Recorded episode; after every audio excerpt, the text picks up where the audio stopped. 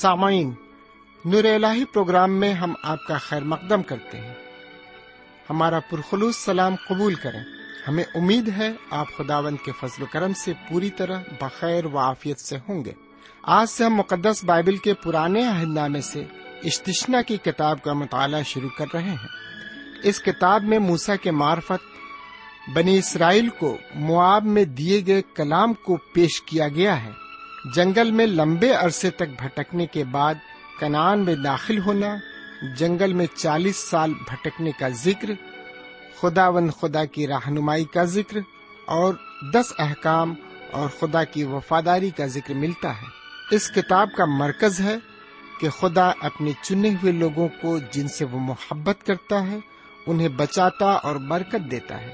اس کے لوگوں کو یاد رکھنا اور اس سے محبت کرنا اور حکم ماننا ہے تاکہ ان کے پاس زندگی ہو۔ آئیے، آج کے مطالعے میں ہم خدا کے کلام سے روشناس ہوں اور اس کے نگاہ کرم کے حقدار بنے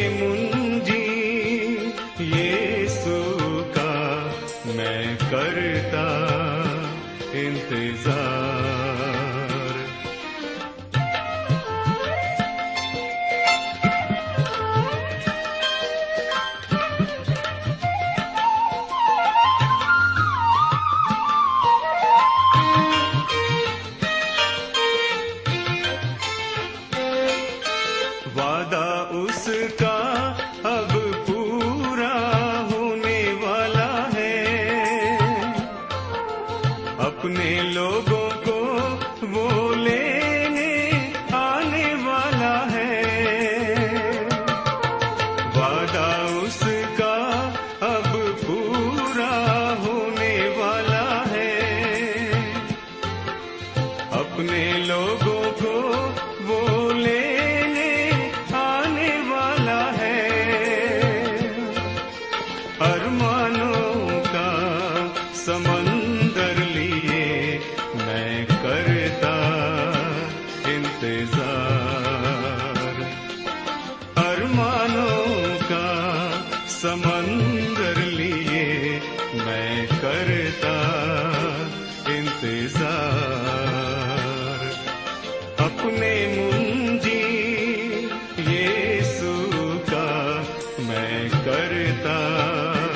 انتظار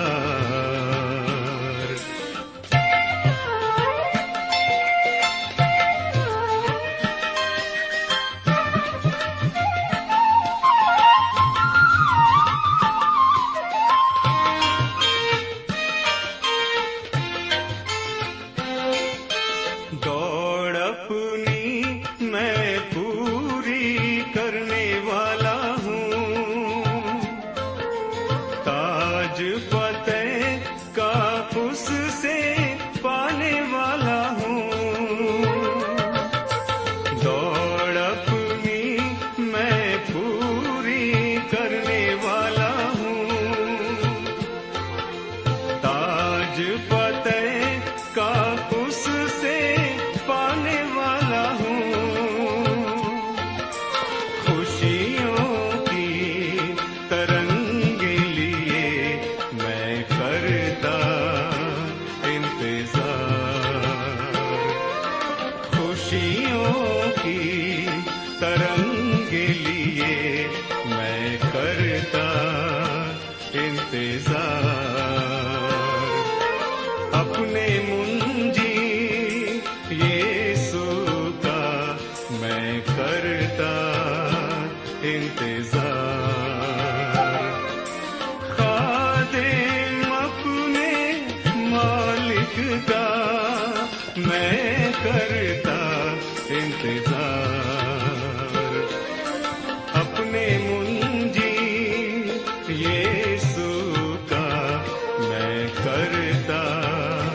انتظار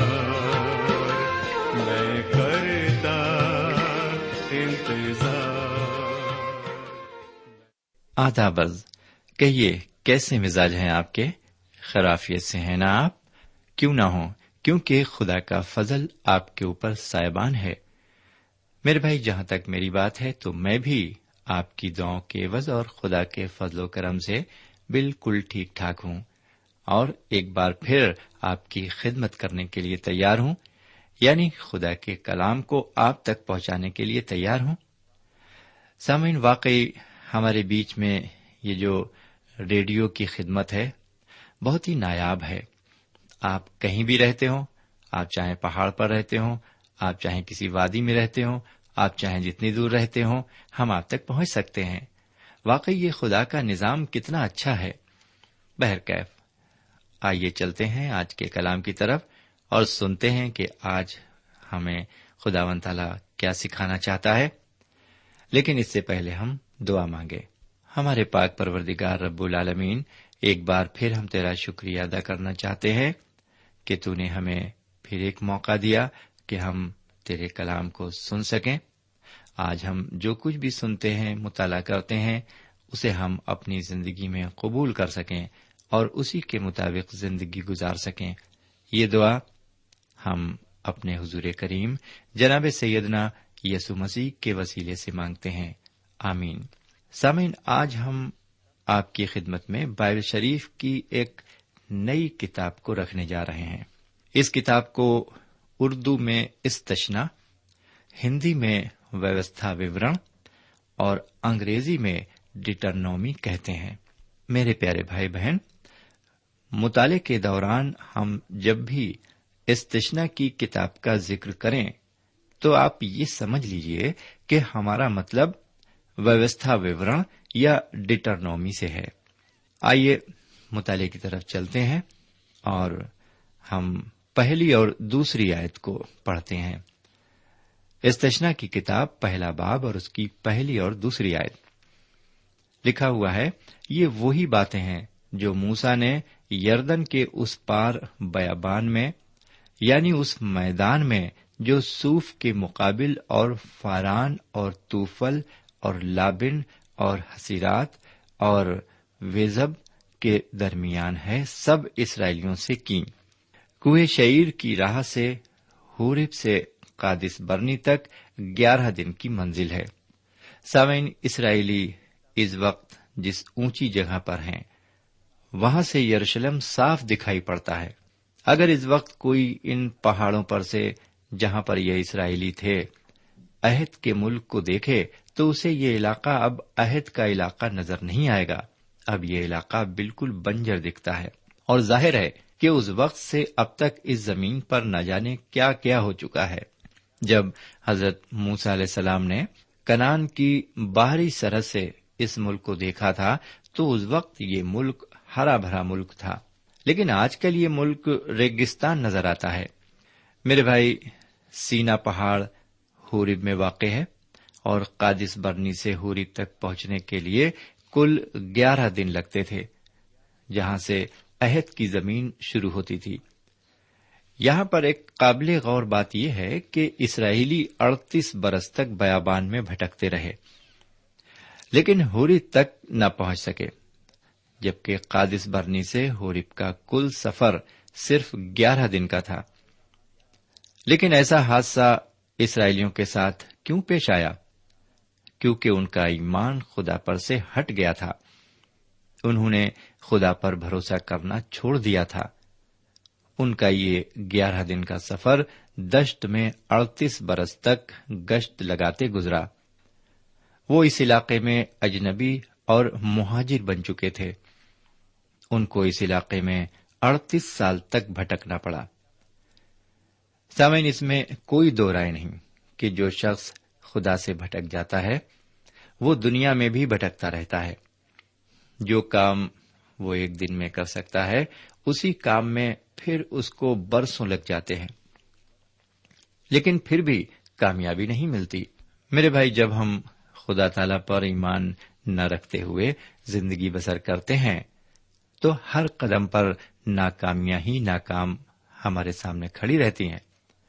لیکن جب ہم خدا تعالی پر ایمان اور بھروسہ رکھتے ہوئے اس کے ساتھ زندگی بسر کرتے ہیں، تو ہر قدم پر کامیابیاں ہمارے قدم چومتی ہیں۔ میرے بھائی، ان اسرائیلیوں کو خدا و تعالیٰ نے بہت کچھ سکھایا تھا۔ طرح طرح کے ان کو قوانین دیے، ہر ایک بات بڑی باریکی کے ساتھ ان کو سمجھائی۔ لیکن یہ لوگ اتنے زیادہ بے رہا اور بد نصیب نکلے کہ انہوں نے کسی بات کی پرواہ نہ کی، بلکہ خدا کی حکمدولی کرتے ہوئے بڑے الٹے الٹے کام کیے۔ سامعین خدا و تعالیٰ نے آج ہم کو بھی سیکھنے کے بہت سے مواقع فراہم کیے ہیں۔ اس نے ہماری تربیت کے لیے نبیوں، رسولوں اور پیغمبروں کو بھیجا، ہمارے لیے دینی پیشواؤں کو کھڑا کیا اور بڑے بڑے مولم بھیجے اور اپنی الہامی کتابوں کے ذریعے ہماری مدد فرمائی۔ لیکن افسوس، ہم کچھ بھی نہ سیکھ سکے۔ ہم بھی اسی ڈھرے پر چل رہے ہیں، جس ڈھرے پر اسرائیلی چلتے تھے۔ میرے بھائی، ہم لوگ سبق دینے میں بہت آگے ہیں، لیکن سبق سیکھنے میں بہت پیچھے ہیں۔ لگتا ہے ہمارا آئی کیو بہت کمزور ہے یعنی ہم عقلی اعتبار سے بہت کمزور ہیں۔ بس خدا ہی ہے جو ہمیں اپنے فضل سے سنبھالے ہوئے ہے، ورنہ ہم اس لائق کہاں تھے جو اس کی برکتوں میں شامل ہوتے؟ آئیے اب تیسری آیت کو پڑھیں۔ یہاں لکھا ہوا ہے، اور چالیسویں برس کے گیارہویں مہینے کی پہلی تاریخ کو موسا نے ان سب ایک کام کے مطابق جو خداون نے اسے بنی اسرائیل کے لیے دیے تھے، ان سے یہ باتیں کہیں۔ میرے بھائی، یہاں پر ہم دیکھتے ہیں کہ اسرائیلیوں کے چالیس سال تک بیابان میں بھٹکنے کے بعد حضرت موسا علیہ السلام ان سے کچھ کہنے جا رہے ہیں۔ وہ انہیں نصیحت کے طور پر کچھ باتیں بتا رہے ہیں۔ ظاہر ہے کہ ان کی یہ نصیحت لفظوں میں رہی ہوگی، جو بعد میں قلم بند ہوئی۔ کچھ نکتچی لوگوں کا یہ خیال ہے کہ اس وقت لکھائی نہیں ہوتی تھی۔ لیکن اب یہ بات اچھی طرح ثابت ہو گئی ہے کہ لکھنے پڑھنے کا فن حضرت موسا علیہ السلام کی ولادت سے قبل شروع ہو چکا تھا۔ کیونکہ خروج کی کتاب میں ہم صاف طور سے یہ پڑھتے ہیں کہ حضرت موسا علیہ السلام نے فرون کے شاہی محل میں چالیس برس تک علم حاصل کیا۔ اگر اس وقت پڑھنا لکھنا نہ ہوتا تو حضرت موسیٰ علیہ السلام کیسے علم حاصل کرتے؟ سمعین آگے ہم حضرت موسیٰ علیہ السلام کی اس غلطی پر ایک بار پھر نظر ڈالیں جو انہوں نے قادس برنی مقام پر کی تھی۔ حضرت موسیٰ علیہ السلام اپنے بیتے ہوئے ایام پر نظر ڈالتے ہوئے اپنی غلطی کو تسلیم کرتے ہیں۔ نویں اور بارہویں اور تیرہویں آیت میں لکھا ہوا ہے، اس وقت میں نے تم سے کہا تھا کہ میں اکیلا تمہارا بوجھ نہیں اٹھا سکتا۔ میں اکیلا تمہارے جنجال اور بوجھ اور جھنجٹ کا کیسے متحمل ہو سکتا ہوں؟ سو تم اپنے اپنے قبیلے سے ایسے آدمیوں کو چنو جو دانشور اور عقل مند اور مشہور ہوں، اور میں ان کو تم پر سردار بنا دوں گا۔ میرے بھائی، ہم خروج کی کتاب کے اٹھانوے باب میں پڑھتے ہیں کہ حضرت موس علیہ السلام رات و دن بیٹھے بیٹھے اسرائیلیوں کا انصاف کیا کرتے تھے۔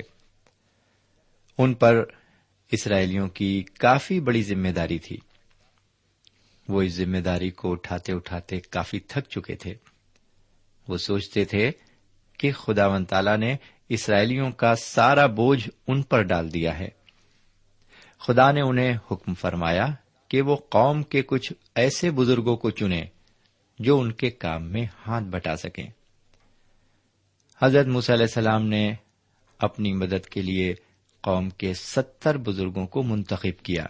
ان ستر بزرگوں کی جماعت کو سنہدرین کہا گیا۔ سامعین، یہ ستر لوگوں کی جماعت یا کونسل ہمارے حضور کریم جناب سیدہ مسیح کے وقت بھی تھی اور اسی کونسل نے ہمارے سرکار دو عالم جناب سیدنا یسو مسیح پر جھوٹا مقدمہ چلا کر انہیں رومی سپاہیوں کے ذریعے سلیب پر چڑھوا دیا۔ میرے بھائی حضرت موس علیہ السلام اسرائیلیوں کی ذمہ داریاں اٹھاتے اٹھاتے اتنے تھک گئے کہ انہیں یہ بھی نہیں یاد رہا کہ وہ اپنی قوم کا بوجھ کیا اٹھائیں گے۔ جبکہ وہ خود خدا پر ایک بوجھ ہے وہ یہ بھول گئے کہ خدا ہی ہے جو اسرائیلیوں کے ساتھ ساتھ ان کا بھی بوجھ اٹھا رہا ہے۔ حضرت علیہ السلام کو تو خدا نے صرف اسرائیلیوں کا پیشوا مقرر کیا تھا۔ یعنی وہ خدا کی طرف سے مقرر کیے گئے تھے۔ انہیں کسی کمیٹی یا بورڈ کی ضرورت نہیں تھی۔ واقعی حضرت علیہ السلام سے اس وقت ایک بہت بڑی غلطی ہو گئی تھی۔ اسی غلطی کا اقرار وہ یہاں پر کر رہے ہیں۔ میرے بھائی، غلطی کو تسلیم کر لینا اور اس کا اقرار کرنا حضرت علیہ السلام کی سب سے بڑی حلیمی ہے۔ کم سے کم انہوں نے اپنی غلطی کو مان تو لیا۔ لیکن آج ہماری حالت یہ ہے کہ ہم سراسر غلطیاں کرتے رہتے ہیں اور انہیں تسلیم بھی نہیں کرتے۔ حضرت سلیمان اپنی مثال میں فرماتے ہیں، جو اپنی غلطی چھپاتا ہے، وہ بارور نہ ہوگا، بلکہ جو اپنی غلطی مان لیتا ہے، اس پر رحم کیا جائے گا۔ سمین حضرت علیہ السلام نے ستر لوگوں کی جماعت مقرر کر کے اپنے کام سے تو کچھ راحت پا لی، لیکن اس کے ساتھ ساتھ انہیں بہت سی دقتوں کا بھی سامنا کرنا پڑا۔ بہرکیف خدا و تعالی نے ملک کنان کو ایک ایسی زمین بتایا تھا جہاں دودھ اور شہد بہتا ہے۔ یہ سچ ہے کہ وہاں دیو جیسے لوگ رہتے تھے۔ لیکن خدا نے یہ بھی فرمایا تھا کہ وہ ان لوگوں کو اسرائیلیوں کے بس میں کر دے گا۔ جی ہاں یہ بھی اس نے فرمایا تھا۔ لیکن لوگ تو ایک کمیٹی چاہتے تھے تاکہ وہ کمیٹی ان کی رہنمائی کرے۔ لیکن کنان کا حال دریافت کرنے کے لیے جو کمیٹی بنائی گئی تھی، اس نے اسرائیلیوں کو بڑی خوفناک خبریں لا کر دی ان جاسوسوں کی ٹولی یا گروہ نے انہیں آ کر بتایا کہ وہاں پر تو بڑے بھاری بھرکم اور قداور لوگ رہتے ہیں۔ میرے بھائی، ان لوگوں نے اسرائیلیوں کو ایسی تہلکا خیز خبریں لا کر دیں کہ ان کی باتیں سنتے ہی سارے اسرائیلیوں کے حوصلے ٹوٹ گئے۔ میرے بھائی، ہو سکتا ہے کہ آپ کا سامنا بھی کبھی ایسے راکشس اور دیو جیسے لوگوں سے ہو، لیکن آپ بالکل نہ گھبرائیے۔ کہ آپ ان دیو جیسے لوگوں کا سامنا کیسے کریں گے؟ بھلے ہی آپ اپنی طاقت میں ان کے آگے بونے کیوں نہ ہوں؟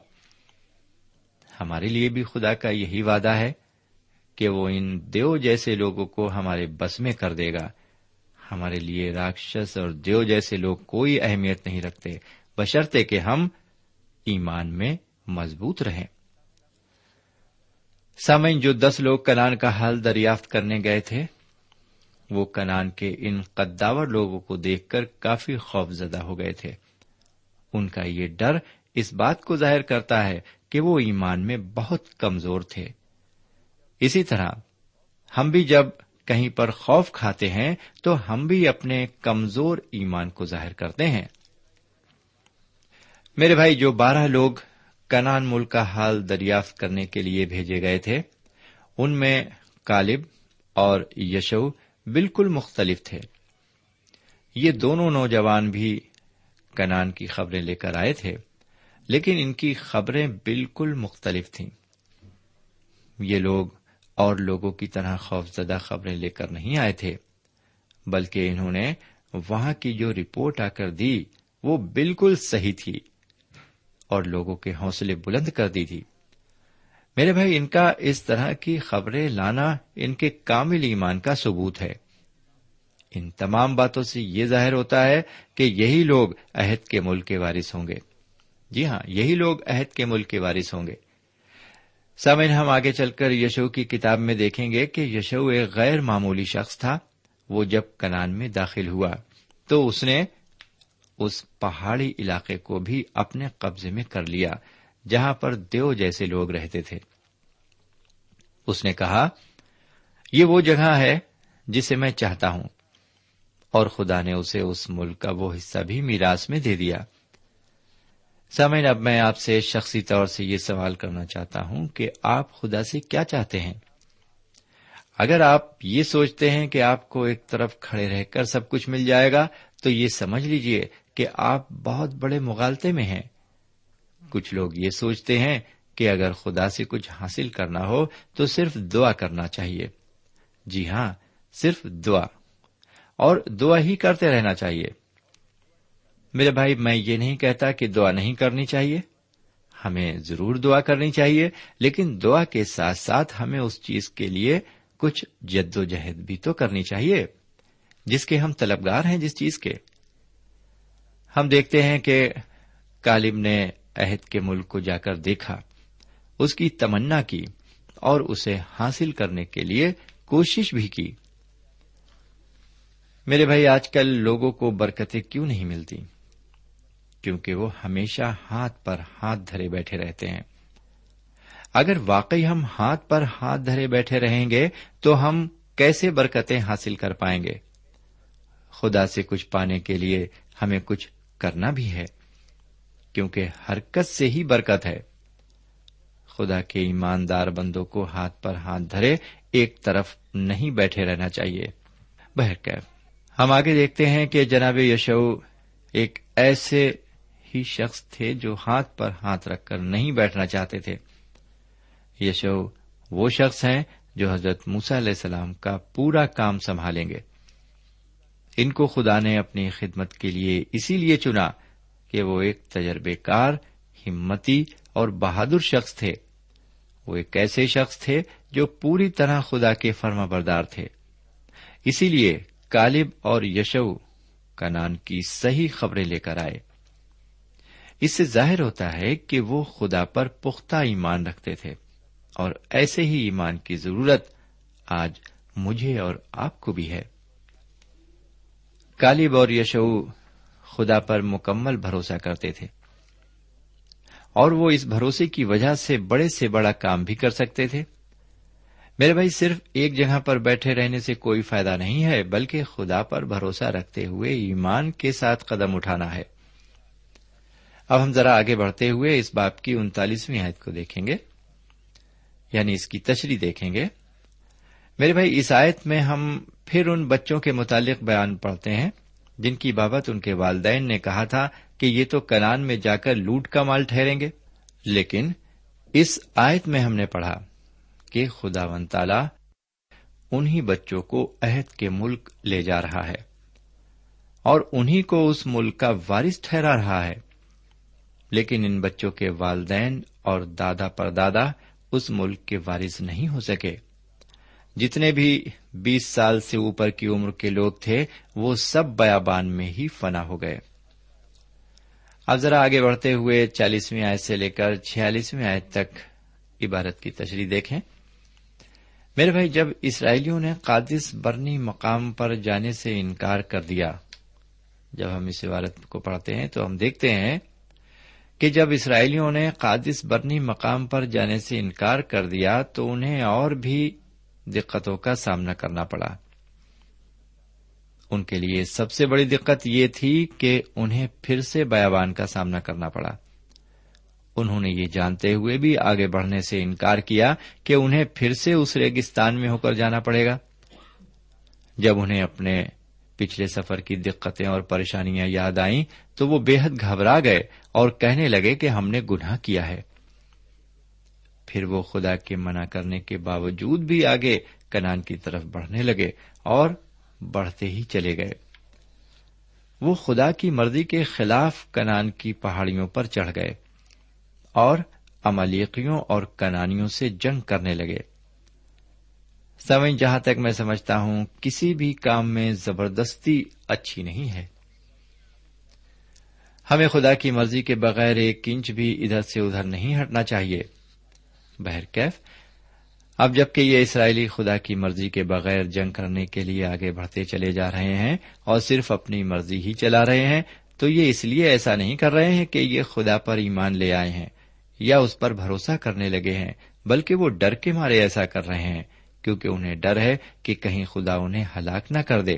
وہ مجبوراً آگے بڑھ رہے ہیں اور جنگ کرنا بھی ان کی ایک مجبوری ہے، لیکن ان کے ساتھ ہوگا وہی جو خدا نے ان کے لیے فرما دیا ہے۔ وہ اب امالیقیوں اور کنانیوں کے ہاتھ ہلاک ہوں گے۔ میرے بھائی، ایک بار دو لوگوں نے ایک ہی طرح کی گواہی دی۔ ایک نے کہا کہ میں نے خدا پر ایمان اور بھروسہ رکھتے ہوئے اپنا کاروبار شروع کیا ہے۔ مجھے یقین ہے کہ وہ مجھے ضرور برکت دے گا۔ لیکن دوسرے نے کہا، اگر خدا میرے کاروبار میں برکت دے گا تو میں اس پر بھروسہ کروں گا۔ میرے بھائی، یہ دونوں گواہیاں ایک جیسی لگتی ہیں، لیکن اگر گہرائی سے دیکھا جائے تو ان دونوں گواہیوں میں بہت بڑا فرق ہے۔ ایک شخص ہے جو پہلے ایمان لایا ہے اور بعد میں کاروبار شروع کر رہا ہے، لیکن ایک دوسرا شخص ہے جو پہلے کاروبار شروع کر رہا ہے اور فائدہ ہونے پر بعد میں ایمان لائے گا۔ سامعین، ہم ہمیشہ یاد رکھیں کہ پہلے ایمان ہے اور بعد میں اس کا پھل ہے۔ میرے بھائی، ایک صاحب کو میں اچھی طرح جانتا ہوں۔ وہ بیچارے بہت غریب تھے۔ نہ تو ان کے پاس نوکری تھی اور نہ ہی ان کا کوئی کاروبار تھا۔ اکثر ان کی بیوی ان سے کہا کرتی تھی کہ، ارے بھائی، کچھ کیجیے تاکہ دو وقت پیٹ بھر روٹی ملے۔ لیکن وہ حضرت ہمیشہ اپنی بیوی کو یہ جواب دیتے تھے کہ، ارے بھائی، کیا کروں؟ کچھ ہوئے تو کروں۔ ایک بار ان کی بیوی نے جل کر کہا، پہلے تم کچھ کرو اور ہاتھ پاؤں ہلاؤ تو کچھ ہوئے؟ میرے بھائی، یہ مسل بالکل صحیح ہے۔ بہت سے لوگوں کا یہ نظریہ ہے، وہ یہ کہتے ہیں، کچھ ہوئے تو کریں۔ لیکن سچ بات یہ ہے، کچھ کرو تو ہوئے گا۔ یعنی حرکت میں برکت ہے۔ جب انسان حرکت کرتا ہے، تو خدا اس پر مہربان ہوتا ہے اور اسے برکت دیتا ہے۔ میرے بھائی، ہمیں بھی ایمان میں اپنا پہلا قدم آگے بڑھانا ہے۔ خدا ہمیں ہدایت فرمائے۔ آمین۔ ہمارا مطالعہ بھی آج یہاں پر ختم ہوتا ہے۔ خدا نے چاہا تو اگلے پروگرام میں ہم پھر ملیں گے۔ تب تک کے لیے ہمیں اجازت دیجیے خدا حافظ۔ سامعین، ابھی ہم نے خدا کے کلام کے ساتھ اشتشنا کی کتاب کا مطالعہ کیا۔ اس مطالعے سے آپ کو روحانی تقویت حاصل ہوئی ہوگی۔ ہمیں امید ہے آپ اپنے تاثرات سے ہمیں ضرور نوازیں گے۔ ہم آپ کے خط کا انتظار کریں گے۔ خدا حافظ۔ ہمارا پتہ ہے۔ پروگرام نور ال post box number one five seven five Sialkot Pakistan. پتہ ایک بار پھر سن لیں۔ پروگرام نور ال پوسٹ باکس نمبر ایک پانچ سات پانچ سیال کوٹ پاکستان۔ اب آپ ہم سے ٹیلی فون اور ای میل سے بھی رابطہ قائم کر سکتے ہیں۔ ہمارا ٹیلی فون نمبر ہے nine two three four four six four zero four five seven eight نو دو تین چار چار چھ چار صفر چار پانچ سات آٹھ ہمارا ای میل پتا ہے N A E M three nine four nine eight hotmail dot com N A M three nine four nine eight hotmail dot com ہمارے پروگرام کا وقت اب یہیں پر ختم ہوتا ہے۔ اگلے پروگرام میں پھر ملیں گے۔ تب تک کے لیے اجازت چاہتے ہیں۔ خدا حافظ۔